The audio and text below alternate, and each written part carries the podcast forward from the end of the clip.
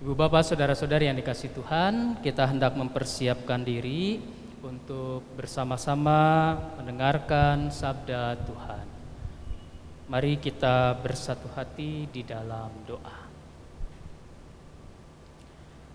Kepada Tuhan pada saat ini kami datang memohon sekaligus bersyukur atas segala kebaikan yang sudah Tuhan nyatakan dan masih akan terus Tuhan nyatakan di dalam kehidupan kami. Dan pada saat ini kembali kami berhimpun baik yang ada di gedung gereja beberapa umat Tuhan maupun setiap umat Tuhan yang ada di rumah masing-masing. Karena pandemi yang mengakibatkan mereka beribadah di rumah masing-masing, Tuhan satukan sebagai gereja yang esa, sebagai tubuh Kristus dan di dalam persekutuan kami ini, lintas batas bahkan lintas waktu kami akan mendengarkan sabda Tuhan. Kami memohon pengurapan Tuhan. Engkau adalah Allah yang terjangkau, dan oleh karena itu Engkau pun akan menjangkau kami oleh pengurapan Roh Kudus, supaya setiap firman yang hendak kami baca, dengarkan, dan renungkan ini sungguh dapat menggubahkan seluruh aspek dalam hidup kami, dan kami menjadi pelaku dari firman Tuhan tersebut. Mari Tuhan bersabda kepada kami, kami mendengarkan. Hanya di dalam dan melalui Yesus Kristus Sang Firman hidup, kami berdoa. Amin. Ibu bapak saudara-saudari yang dikasih Tuhan pada saat ini kita akan membaca bagian daripada firman Tuhan yang terambil dari kitab Hakim-Hakim pasalnya yang ke-6 Hakim-hakim pasalnya yang ke-6 ayat 11 sampai dengan 24.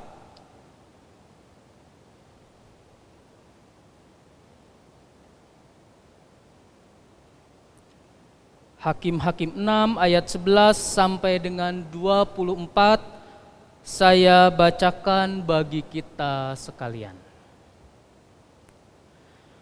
Kemudian datanglah malaikat Tuhan dan duduk di bawah pohon tarbantin di Ofra, kepunyaan Yoas orang Abizier itu.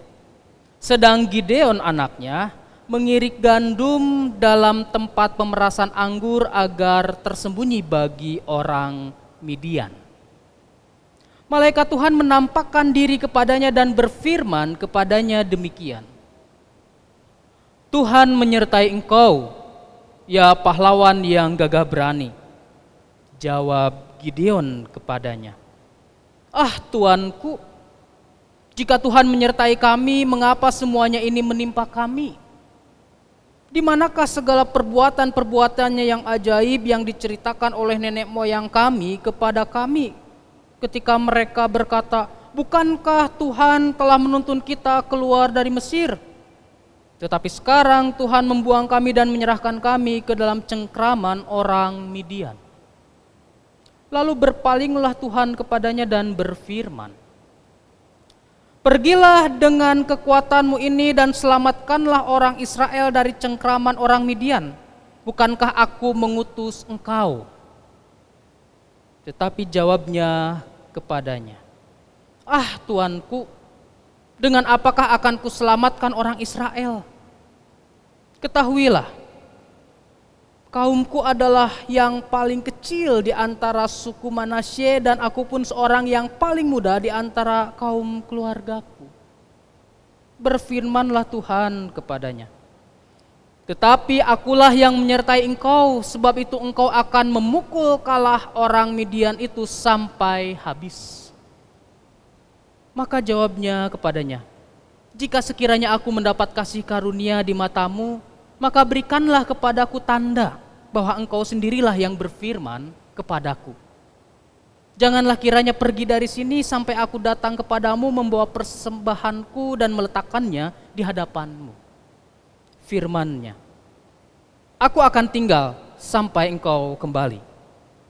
Masuklah Gideon ke dalam, lalu mengolah seekor anak kambing dan roti yang tidak beragi dari sefa tepung Ditaruhnya daging itu ke dalam bakul dan kuahnya ke dalam periuk. Dibawanya itu kepadanya ke bawah pohon tarbantin lalu disuguhkannya. Berfirmanlah malaikat Allah kepadanya, Ambillah daging dan roti yang tidak beragi itu, letakkanlah ke atas batu ini dan curahkan kuahnya. Maka diperbuatnya demikian. Dan malaikat Tuhan mengulurkan tongkat yang ada di tangannya, dengan ujungnya disinggungnya daging dan roti itu maka timbullah api dari batu itu dan memakan habis daging dan roti itu. Kemudian hilanglah malaikat Tuhan dari pandangannya. Maka tahulah Gideon bahwa itulah malaikat Tuhan. Lalu katanya, celakalah aku, Tuhanku Allah, sebab memang telah kulihat malaikat Tuhan dengan berhadapan muka. Tetapi berfirmanlah Tuhan kepadanya, Selamatlah engkau, Jangan takut, engkau tidak akan mati. Lalu Gideon mendirikan mesbah di sana bagi Tuhan dan menamainya Tuhan itu keselamatan. Mesbah itu masih ada sampai sekarang di Ofra, kota orang Abiezer. Sampai sedemikian jauh pembacaan kita pada saat ini dan yang berbahagia ialah setiap kita yang bukan hanya bersedia membaca tapi dapat mendengarkan, merenungkan, memelihara dan memperlakukan setiap firman Tuhan dalam kehidupan sehari-hari. Haleluya.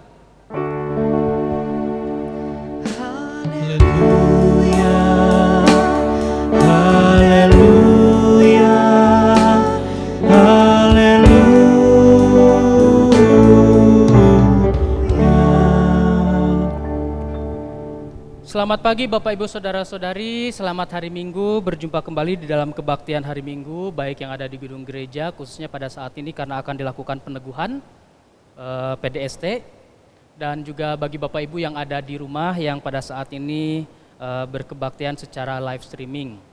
Mohon maaf ada yang terlupa di dalam warta jemaat yang tadi disampaikan, belum masuk tadi disampaikan berita duka cita selain almarhum Bapak Warnata, yang pada hari Selasa yang lalu, juga berita duka cita pada hari Sabtu kemarin sekitar pukul 9 lewat 30, Ibu Pendeta Emeritus Sri Harpini. Dan direncanakan nanti sore akan dilakukan kebaktian penghiburan. Pada saat ini jenazah masih ada di uh, Rumah Duka Bumi Baru 2 di ruang A. Nanti sore akan dilakukan kebaktian uh, penghiburan pada pukul 17 akan dilayani oleh pendeta jemaat GKP Bandung. Dalam hal ini nanti sore saya akan melayani. Dan esok hari kebaktian pelepasan dan tutup peti akan dilaksanakan pukul 9 pagi dan dilayani oleh majelis sinode. Karena Ibu ya Bu Sri Harpini adalah pendeta gereja Kristen Pasundan. Itu informasi tambahan warta yang tadi sempat terlewat. Ya Bapak Ibu Saudara-saudari, eh, saya ingin memulai perenungan ini dengan sebuah cerita. Ada seorang pemuda yang bernama Yosef, dia seorang rocker. Gitu ya. Dan dia baru saja lulus tes mengemudi dan ia segera menemui ayahnya yang sebetulnya ayahnya adalah seorang pendeta. Yosef menemui ayahnya yang seorang pendeta untuk meminta izin meminjam mobil ayahnya. Karena ayah Yosef adalah ayah yang baik sebagai seorang pendeta, maka sang ayah memberikan tiga persyaratan jika Yosef mau memakai mobilnya. Berkatalah ayahnya Yosef ini, Yosef, ayah akan mengabulkan permintaan kamu asalkan kamu memenuhi tiga syarat. Satu, memperlihatkan prestasi belajarmu. Dua, tetap belajar Alkitab untuk pertumbuhan rohanimu. Dan tiga, memotong rambutmu supaya rapi. Rocker ya Bapak Ibu. Jika kamu telah menunjukkan itu, segeralah kamu menghadap ayah dan kita akan membicarakan penggunaan mobil itu, kata ayahnya. Sebulan kemudian Yosef datang kembali kepada ayahnya menagih untuk dapat meminjam mobil. Dan sang ayah dengan bangga berkata, Yosef, Ayah bangga akan kerja kerasmu. Kamu sudah menunjukkan prestasi belajarmu. Kamu juga menunjukkan ketekunanmu dalam mempelajari Alkitab. Namun ayah agak kecewa. Kenapa rambutmu belum juga kamu potong? Kata ayahnya. Yosef berpikir beberapa saat dan menjawab. Ayah kan tahu ya, Simpson itu rambutnya panjang. Abraham juga berambut panjang. Dan bahkan Yesus juga berambut panjang. Mengapa ayah mempermasalahkan rambutku? Lalu ayahnya menjawab, Yosef, memang benar mereka ber, berambut panjang, namun perlu kamu juga ketahui, mereka berjalan kaki ke mana pun mereka pergi dan mereka tidak pernah menggunakan mobil, apalagi menyetirnya sendiri. Bapak ibu saudara-saudari cerita itu mengisahkan seorang anak yang selalu punya cara dan alasan untuk tidak melakukan apa yang seharusnya ia lakukan. Ia memberi alasan-alasan yang sepertinya benar, yang dipakai untuk pembenaran diri, untuk tidak melakukan tanggung jawabnya. Dan gambaran ini sedikit banyak cukup te cukup tepat untuk menggambarkan kehidupan kita. Kita sering kali berargumen dan juga memiliki alasan atau memiliki seribu satu alasan untuk tidak melakukan apa yang Tuhan mau lakukan dalam diri kita. Kita sering memiliki alasan ketika kita diminta untuk melakukan apa yang Tuhan inginkan, diminta untuk aktif mengambil bagian dalam pelayanan misalkan. Kita juga mungkin sering memiliki alasan ketika diminta untuk menjadi majelis misalkan, menjadi komisi, menjadi panitia HRG, menjadi prokantor, memimpin atau ikut KRT, menjadi tim MIK dan sarana karena saat ini susah mencari orang untuk jadi tim MIK baru satu ya dari beberapa kali pewartaan sudah berapa bulan. Terima kasih untuk tim ini, semoga sehat selalu. Semoga tidak sakit, seandainya sakit kita semua tidak bisa berkebaktian yang ada di rumah. gitu ya. Begitu juga yang ada ya begitu juga Anda semua yang ada di rumah melalui live streaming, semoga juga tetap sehat. Ya. Selalu ada alasan untuk tidak melakukan apa yang seharusnya kita lakukan. Ya masih kerjalah, ya alasannya memang benar gitu ya. Tidak dicari-cari, mungkin ada yang memang alasan benar, ada juga alasan yang memang dicari-cari. Gitu. Dalam mencari alasan hal yang sama juga sebetulnya pernah dilakukan oleh beberapa tokoh Alkitab Bapak Ibu Saudara-saudari.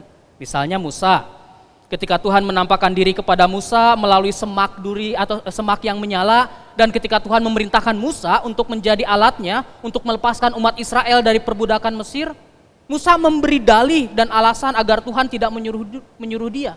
Keluaran 3 dan 4 mencatat dengan jelas bagaimana Musa memberi banyak dalih untuk menghindar. Siapakah aku ini sehingga aku harus menghadap Fir'aun? Ulangan 3 ayat 11. Nanti kalau kalau orang Israel bertanya tentang engkau, bagaimana harus kujawab? Ulangan 3 ayat 13. Bagaimana jika bangsa ini tidak percaya kepadaku? Ulangan 4 ayat 1. Ah Tuhan, aku ini tidak pandai bicara sebab aku berat mulut dan berat lidah. Ulangan 4 ayat 10. Ah Tuhan, utuslah kiranya siapa saja yang patut kau utus. Jangan saya, kurang lebih seperti itu. Ulangan 4 ayat 13. Hingga akhirnya Tuhan pun marah karena ada berbagai alasan dari Musa. Maka bangkitlah murka Tuhan terhadap Musa. Ulangan 4 ayat 14. Kita lihat seribu satu alasan yang Musa sampaikan dan bukankah itu pun mungkin sering terjadi atas diri kita? Ah, dah aku mah siapa atuh? Nanti kalau saya tidak bisa mengerjakan tugas pelayanan gimana? Saya tahu kondisi saya, jadi daripada nanti mengecewakan lebih baik dari sekarang tidak. Nanti saja kalau misalkan saya sudah enggak begitu sibuk, kalau si kecil sudah bisa ditinggal sendiri, nanti saja kalau, kalau, kalau, kalau, kalau waktunya pas menurut kita, ya kapan begitu. Sampai kapan pun gak akan pas menurut kita selama hati kita tidak diberikan bagi Tuhan. Padahal pelayanan dan panggilan Tuhan itu tidak untuk nanti, kalau waktunya pas bagi atau menurut kita. Harusnya bagi dan menurut Tuhan pasnya. Jadi kapan? Ketika Tuhan memanggil, ya. Nah Bapak Ibu Saudara-saudari bukan hanya Musa. Ternyata Gideon juga sama. Ketika Tuhan memanggil dia menjadi hakim bagi Israel, Gideon pun sama mencari alasan agar Tuhan tidak memilih dia. Kita lihat dalam bacaan tadi. Ah Tuhan, ah Tuanku, dengan apakah akan kuselamatkan orang Israel? Ketahuilah kaumku adalah yang paling kecil di antara suku Manasye dan aku pun seorang yang paling muda di antara kaum keluargaku. Ayat 15. Sama seperti Musa. Saya nggak bisa ngomong, kata Musa. Ya. Jadi dengan sikap seperti itu, jadi ini sikap kalau hari Minggu kemarin kan Pak Fir menyampaikan apa? Papaihan. Pura-pura paeh, pura-pura bisa. Merasa diri tidak mampu padahal terdaik. Ah saya mau siapa atuh dicalonin jadi MJ, jadi komisi, jadi ini, jadi itu. Tetiasa nanaon da abdi mah padahal bukan tetiasa nanaon tapi terdaik gitu. Sikap elehan, eleh sama meh dipacok, papaehan pura-pura. Pura-pura tidak mampu seperti ini sebetulnya sedang mengkerdilkan kepercayaan Tuhan atas penunjukan Tuhan pada dirinya. Tuhan sudah percaya dirinya sedang mengerdik, mengerdilkan kepercayaan Tuhan atas dirinya itu. Secara tidak langsung sikap seperti ini sedang meragukan keabsolutan keputusan Tuhan sikap seperti ini sedang mempertanyakan kuasa Tuhan dalam pengambilan keputusan. Jangan-jangan Tuhan salah. Padahal justru Tuhan tahu betul apa yang sedang ia firmankan. Ia tidak pernah salah. Sikap kita yang menolaklah yang menjadikan Tuhan menjadi salah dalam pengambilan keputusan. Dan mungkin saja kita sedang merusak rencana Tuhan.